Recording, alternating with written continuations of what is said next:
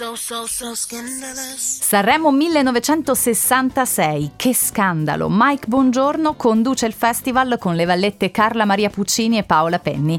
Con la collaborazione di Renzo Arbore, la Puccini architetta una piccola messa in scena per far ottenere un po' di pubblicità al festival. Finge quindi di svenire sul palco davanti a tutti. Mike Bongiorno, da perfetto gentiluomo e anche uomo di spettacolo, un professionista, cosa fa? va avanti. E allegria! Lui probabilmente fiuta l'inganno e mentre la ragazza si accascia ordina immediatamente alla telecamera di rivolgersi altrove. And the show must go on.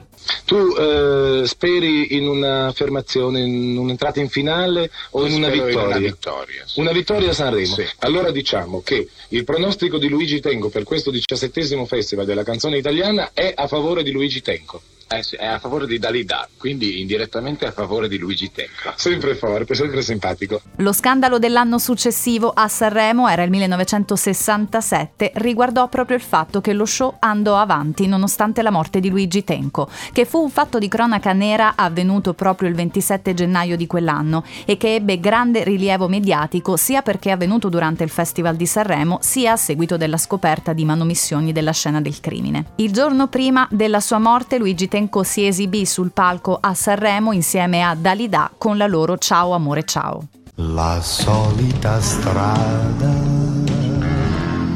bianca come il sale. La canzone però ottenne solo 38 voti su 900. Quindi per lui e per Dalida restava solo la possibilità di affidarsi al ripescaggio della commissione ma la commissione scelse la rivoluzione di Gianni Pettenati per cui Tenco fu eliminato dalla competizione. Guardare ogni giorno se piove o c'è il sole per saper se domani si vive o si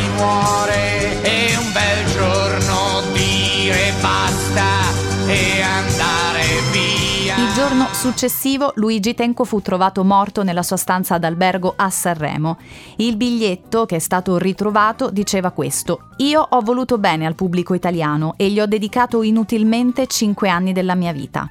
Faccio questo non perché sono stanco della vita, tutt'altro, ma come atto di protesta contro un pubblico che manda Io, tu e le rose di Orietta Berti in finale e ad una commissione che seleziona la rivoluzione di Pettenati. Spero che serva a chiarire le idee a qualcuno. Ciao Luigi. Ciao amore, ciao amore, ciao